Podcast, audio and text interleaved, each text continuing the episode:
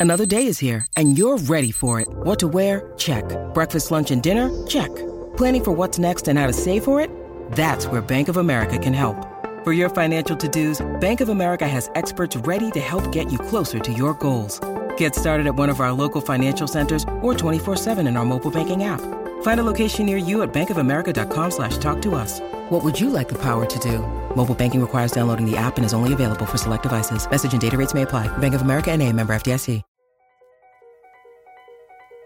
She could be doing so much better than us. Why is she doing something that we can do ourselves? They definitely thought they had a better idea of what I could do and do better at. This is Money Confidential, a podcast from Real Simple about our money stories, struggles, and secrets. I'm your host, Stephanie O'Connell Rodriguez, and this week we're talking to a 23 year old listener based in the Midwest who came to the United States by way of Brazil, who we're calling Vanessa, not her real name. My dad and my mom, they were both poor growing up. My mom had seven siblings they would always take some people in and doing the best that they could for their family and their extended family, but they didn't have much. Vanessa's mom started working as a nurse before getting a technical degree to work in a more senior administrative role, while her father found work on an oil rig, splitting his months between his work and home 15 days on, 15 days off. They were the only ones that were middle income by that time.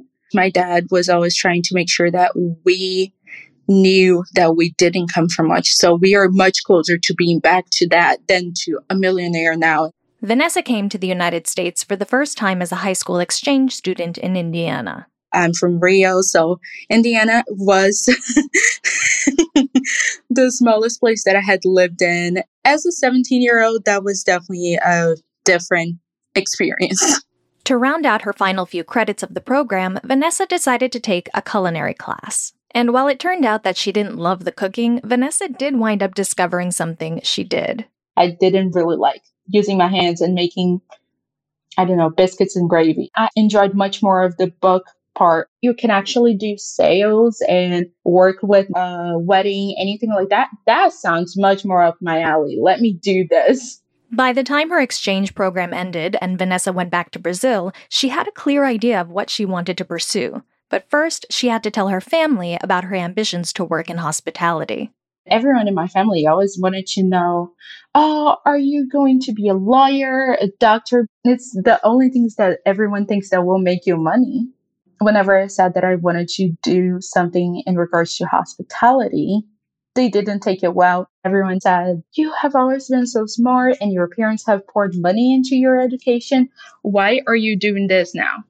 In spite of the pushback, Vanessa made the case to her family to continue studying hospitality and higher education. As a student, Vanessa was part of a demographic shift that's taken place in higher education over the last few decades. By 2018, nearly 30% of all students enrolled in colleges and universities were immigrants or the children of immigrants. And while completing a degree can be worthwhile, with studies showing college graduates earn a million dollars more over their lifetime than those with just a high school degree, it can also bring with it a higher pressure to succeed to justify the cost of tuition. So you go through this program and transitioning out of school and into your career. What was that like? I graduated in 2020 into hospitality. Exactly. As an international student that needs a job, in other words, Vanessa graduated into the hospitality industry shortly after the COVID lockdowns began, which hit the leisure and hospitality industry harder than any other sector, with 8.2 million jobs lost, an employment decline of nearly 50%. Not only that, but immigrants also experienced greater job loss than US born workers at the start of the pandemic. And for people like Vanessa living in the US on a visa, losing a job or not being able to find a job meant potentially losing the ability to stay in the United States. I was living with my girlfriend. There was always that fear of, wow, you have a visa, it could expire anytime. So we got married in October 2020. The Justice of Peace offices were closed, so we got married in the guy's front lawn. Had you talked about money at all before you got married? She knew that I had $6,000 savings in my bank account, and I knew that every single time that her bank account got to $350, she thought, oh, yeah, let's go out. Let's go to Red Lobster. Let's go to the Brazilian steakhouse, anything. I'm definitely the saver. I make much less than her because I'm still starting my career while she was miles and miles ahead. So she lets me basically be the planner within our finances. What are the things you and your wife want your money to do for you? We are actually building a house that is 277,000. I am just trying to make sure that we still have our heads on the game and we are not trying to reach too far out. Do you think some of that comes from what you heard growing up? Yes, yes. Everyone in her family, even, are still, I would say, lower middle class. So even the house price that we are looking into, it sounds ridiculous to them they all bought their houses when, oh my God, a hundred thousand dollar house is so, so nice. It's a mansion. So now every single thing that we tell them, every single time we mention figures, they think that we are just throwing our money away. How does it make you feel? Like we are still those children and they still think that we need to be coached over every single thing my parents they have bought houses and they know the pricing of things but they're in another country. If you felt like you could talk to your family about these things what are the things you'd want to ask them? Am i actually doing this right? Am i actually getting ripped off? I don't know because what they think is too much is normal so they will always think that we're overreaching and trying to do too much. I'm already thinking about how much do I need to set aside for retirement. Our family just thinks that we need to have more time going out, being able to buy things and enjoy how young we are because they think that we get too laser focused on just getting the goals met. Do you think that's true? I think that's sometimes true. And then what happens is then whenever we spend money, we just go and blow it all in one month after five months of not doing anything really big. When you say you blow it, it doesn't sound like you're going over a budget. We aren't, but for me, it's still blowing whenever I think that, oh, I spent $300 at this restaurant. The food was great, but I'll never see that again. If you felt like my retirement plan is set, my housing payment plan is set, would you feel more comfortable to spend money freely? I'm not even sure if I would be able to do that. For example, if I'm off and my wife isn't, I would just stay in bed and watch TV because I always am scared that why am I spending the money that I could just save for a day that we can both do it together? What would a financial advisor have to tell you to make you feel more secure? just that I am head of schedule or something like that. I always need to keep in mind have at least $2,000 specifically to go to Brazil in case anything happens. You can have, oh yeah, let's go ahead and have three months of the house payment into a savings account. Then let's have all of those other savings account that everyone is supposed to have. But then I have that extra one on top of everything. Think of two years ago and think of where you are today when you think about the difference, what comes up for you? Wow. Definitely back then, jobs were terrible. And then now I am in a job that I actually like, and it looks like I should be shortly getting promoted. And then my wife got a much better job. Our emergency fund is about four months of expenses. So it all falls into place, I guess. When you're raised in a family that's dealt with financial hardship and uncertainty, making financial decisions can come with baggage like guilt around spending or fear that you'll never have enough in savings. And if your family is from another country, you might face the additional challenge of feeling like they have different values and different contexts for making value judgments. That can make it very hard to take steps to build wealth, which inevitably involves accepting some financial risk, whether you're buying property property or investing in retirement or taking out student loans. But there are people out there who share your outlook and can support you as you take those risks. And it's so important to find them so that you can learn to trust yourself and feel good about your choices.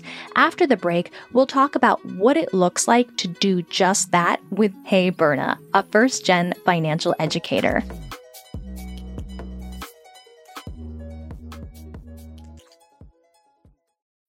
When you need mealtime inspiration, it's worth shopping Kroger, where you'll find over 30,000 mouthwatering choices that excite your inner foodie. And no matter what tasty choice you make, you'll enjoy our everyday low prices, plus extra ways to save, like digital coupons worth over $600 each week. You can also save up to $1 off per gallon at the pump with fuel points. More savings and more inspiring flavors make shopping Kroger worth it every time. Kroger, fresh for everyone. Fuel restrictions apply. Hi, y'all. My name is Berna Anat, AKA your financial hype woman. I am she, her pronouns. I'm a first gen Filipino American daughter of immigrants.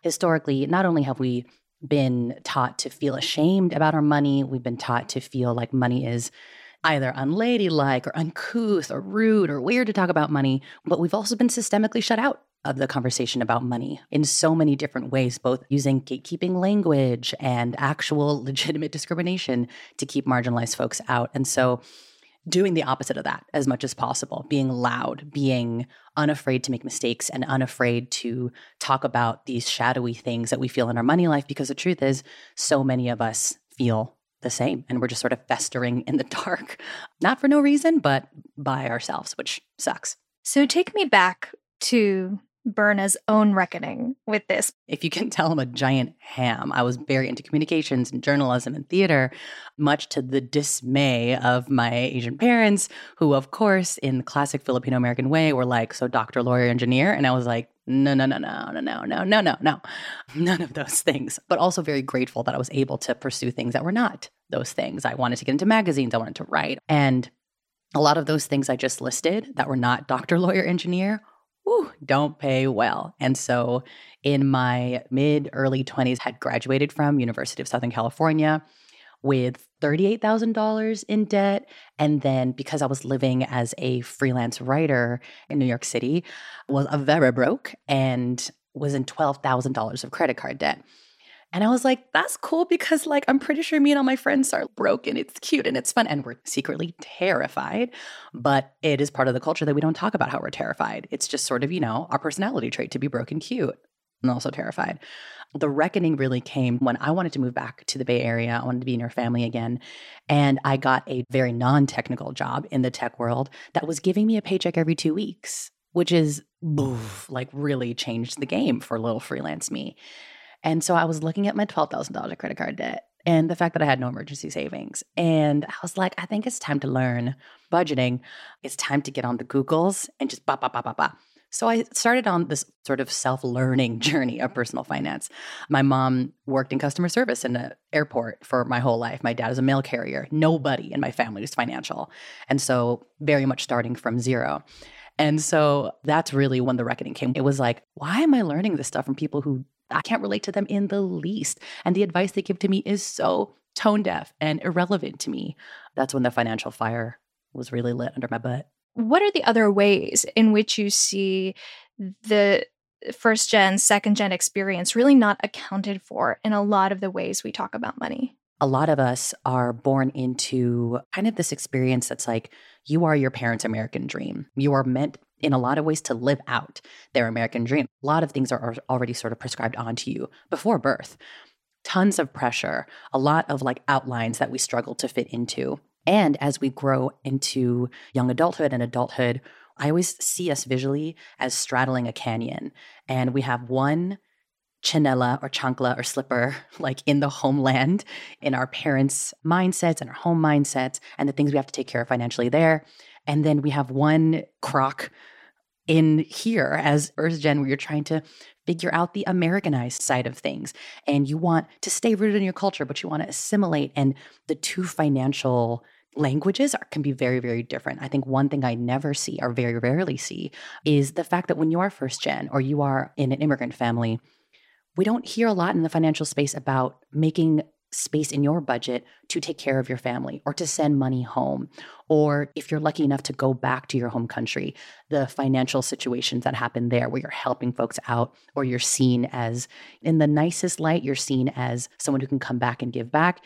In the most negative light, you're seen as sort of like a US dollar ATM. In Tagalog, in the Filipino language, the phrase is utang na loob, which means blood debt.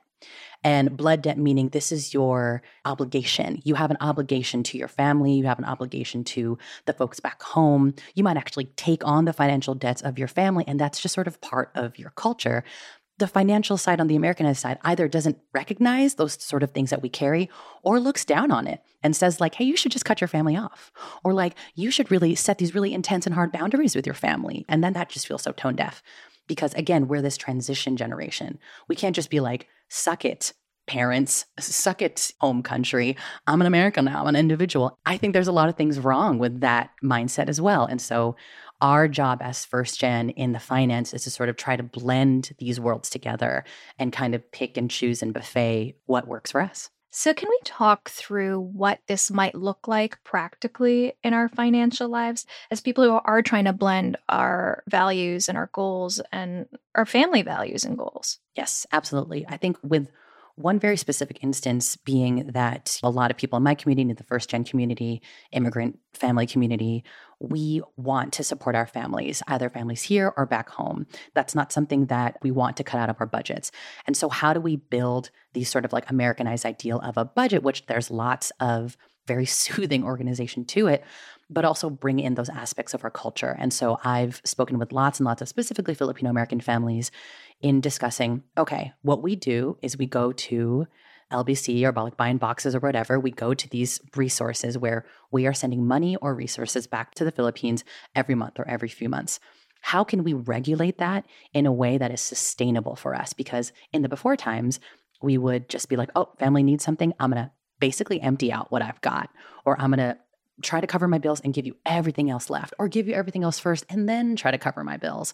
How can we borrow the idea of what would it look like to huff a little bit for my own oxygen mask first before I put it on somebody else? Let's get away from I'm going to give you everything I've got and start moving towards let's see what I can give you every month in a sustainable way that I can sustain for this month and next month and next month and say yes to our families, but yes with this specific amount or yes with this specific portion of giving that you know you can sustain. And then it's important to think about the messaging of when you're talking to family back home. It's not just like, I'm not giving you that anymore. You only get X amount of dollars per month.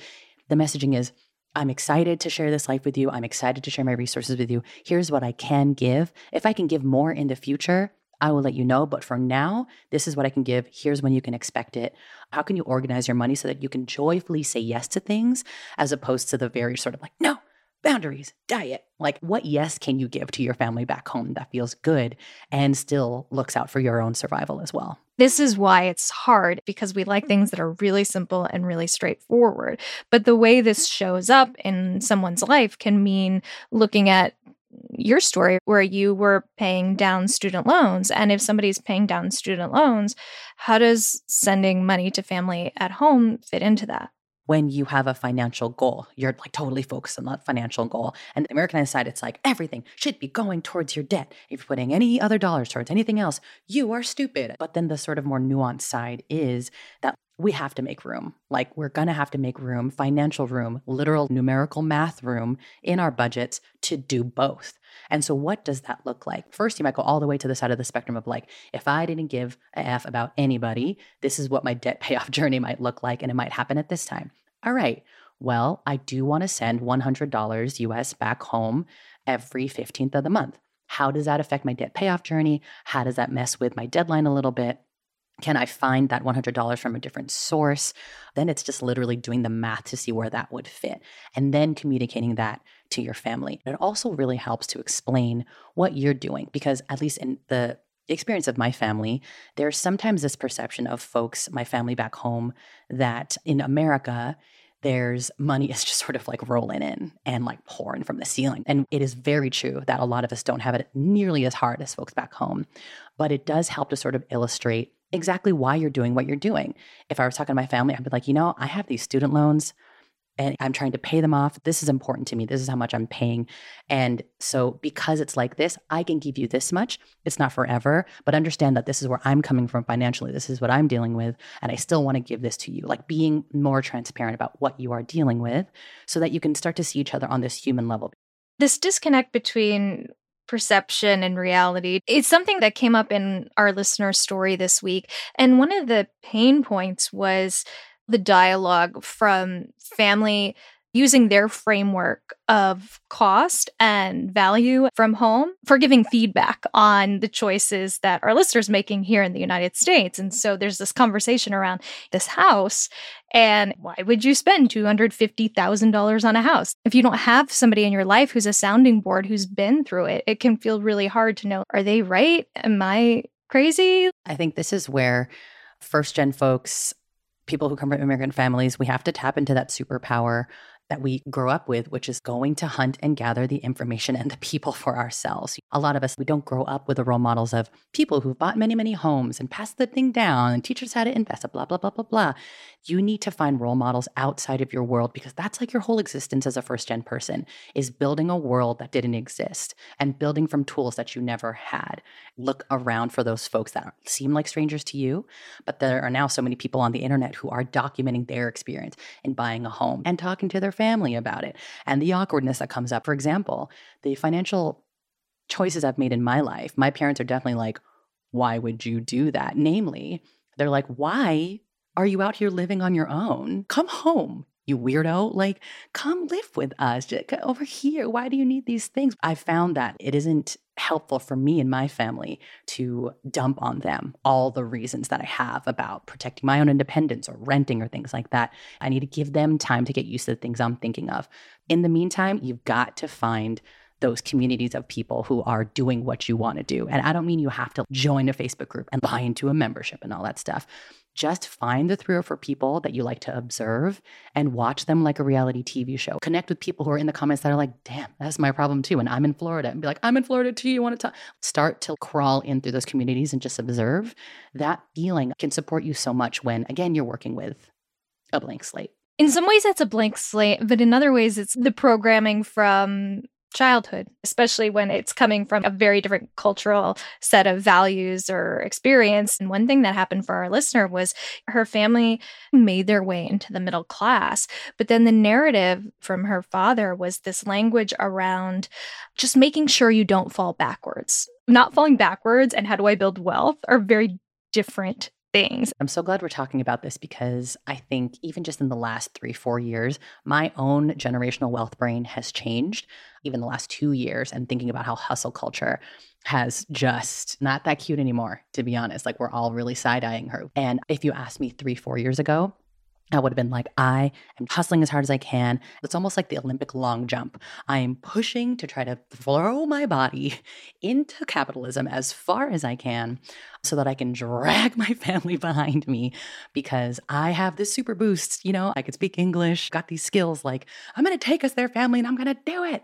But if you ask me now, I am realizing I think there's been this collective awakening to the trap of hustle culture and how pervasive that is and how that could be extremely insidious as first gen because we're hustling to bring our family up. But that's a trap too. Like, I, the youngest and the only in this generation, have all the responsibility to do all these things. And I had to really think about it over the last year of like, okay, generational wealth is important. The way you find the people around you succeeding, just like eons and eons beyond you, is because people chapters and chapters back worked really hard for them. And now they're reaping the benefits. You want that for your family. Also, over the last few years or so, I've been watching my parents retire and watching all my other first gen friends' parents retire. And we're like, damn, you know what the real wealth is? Freedom, time, rest, the ability to be with each other, the ability to be healthy, the ability to feel like if something wild happened to you tomorrow, you lived a good life today. My ancestors' wildest dreams was not for me to work until I die. And so I'm still very much reckoning with that and trying to parse it out because as much as I want to go as far as possible and bring my family up. What legacy am I really leaving? How am I honestly honoring the people who came before me and worked so hard before me if I'm torturing myself just as much as they did, but with different tools and in a different system. I think a lot of us are awakening to the fact that, like, we, for so many reasons, have been running on this hamster wheel our whole lives. And now it's almost like, okay, fine, hustle culture is dead. I'm trying to step off the hamster wheel. Turns out the hamster wheel is also a place of comfort for a lot of us too. It's what we know, it's how we know how to function. To step off the hamster wheel of hustle culture, to try to even think and comprehend saying, I've done enough. This is good. I can stop here. Terrifying. This is speaking as me as a very much still recovering perfectionist, type A, youngest golden child daughter thing going on. It is terrifying to think of complacency or enough being connected to scarcity. And it makes total sense why, because we have been running our whole lives. We were raised by people who have been running their whole lives. And that's the part that's difficult for us to untangle, but we got to try. Sometimes we talk about enough and people assume it means enough cumulatively instead of enough for now. And I think that can be tricky too, especially in personal finance world where you got early retirement, you got these things that are so predicated on when I X, I will X. When I am debt free, I will X. When I have this many million dollars in the bank, I will not do anything. And I don't know how in reach that is. And so maybe trying to figure out what are the things that are going to give me a sense of security in my financial life that I know I've done enough for now. It's like a next gen level question to ask yourself because we've only ever been asking ourselves, do you have enough for the future? Are you investing? And then are you investing turbo? You just learned about investing 30 days ago. Now you're learning about investing so hard that you're retired at 22. We're just thrown to all the different sides of the spectrum so quickly. And it's almost, again, difficult to walk back and be like, well, then what is enough for now? And that's very difficult for us to think about because, again, we're raised by runners. We were raised running. We were raised building for the future. We were raised being terrified of scarcity, never wanting to feel like we didn't have enough ever again, never wanting to go back to poverty and all the things that happened inside of poverty. And so to pull back, it's just so wild to think about. As we're talking, I'm like seeing this sort of line graph of the emotional journey of a first gen person trying to figure out their finances. It's like, Go hard, go hard, go hard, go really hard. Now go soft, go very soft, be extremely soft. F hustle culture, reject it. Wait, get into it. No, reject it. It's truly whiplash. And so I feel like I'm still mid that whiplash and trying to figure out what's enough for me for now. Am I okay this month? Am I okay in three months and six months? But there's still that colonized side of my brain that's like, you're kind of a failure. What about your parents? Are they going to retire? You need a hustle girl. It's still those two parts of my brain. And I think being first gen means having to hold both and not having the answer necessarily to which one do we choose? You just have to hold both. How do you give yourself some grace? Oh, talking about it. I'm very into therapy, y'all. I will never stop talking about therapy. But like in my body, I literally feel like a trickle of relief go down my spine when I'm talking to someone that's like, you get it. You get that you want to hustle and you don't ever want to hustle again. You understand that you want to A plus the finance world for you and everyone that came before you. And you want to nap for the next 50 years. And you are impressive and you are ungrateful and you are tired and you are not doing enough. When I talk to people who hold all those nuances in their body, I feel physical relief in my body. The more you share your experiences with money, the more you lean into the fact that when you say something about money, it's not an absolute. We're always learning, we're always changing, we're having to hold all these nuances. The more you talk about the nuances, the more you relieve yourself and you relieve somebody else listening. hopefully, someone listening right now feels relieved about this conversation. Like this mushy part of the financial conversation, the emotional part, I love to talk about it. And we need both. We need the tactical sides, the hard facts, the tips, and we need the emotional side because money is both. No matter your family's background, their views about money are probably going to inform your own. And for those from immigrant backgrounds, that can feel especially challenging when you feel like your values don't always align with those of your family. But charting your own path doesn't have to mean disregarding your cultural and familial values entirely. You can pick and choose the advice that feels most aligned with your priorities to build your budget, savings, and investments around. Building out your own chosen community that gives you space support, and understanding, and giving yourself some grace through the process as well, because reaching big financial goals takes a lot of work. And if your family isn't able to help or doesn't understand your choices, you're likely doing a lot of that work by yourself. So remember to be patient with the process and recognize the progress you're actually making, keeping in mind that when it comes to blending new goals with traditional values, the process isn't necessarily as neat as a spreadsheet, and there are many other people trying to figure it out as well. This has been Money Confidential from Real Simple. If you or someone you know needs money help from our experts, send us an email at money.confidential at realsimple.com or leave us a voice message at 929 352 4106. Be sure to follow Money Confidential on Apple Podcasts, Spotify, or wherever you listen so you don't miss an episode. And we would love your feedback. If you could rate this podcast and leave us a review, we'd really appreciate it. You can also find us at realsimple.com slash money confidential podcast.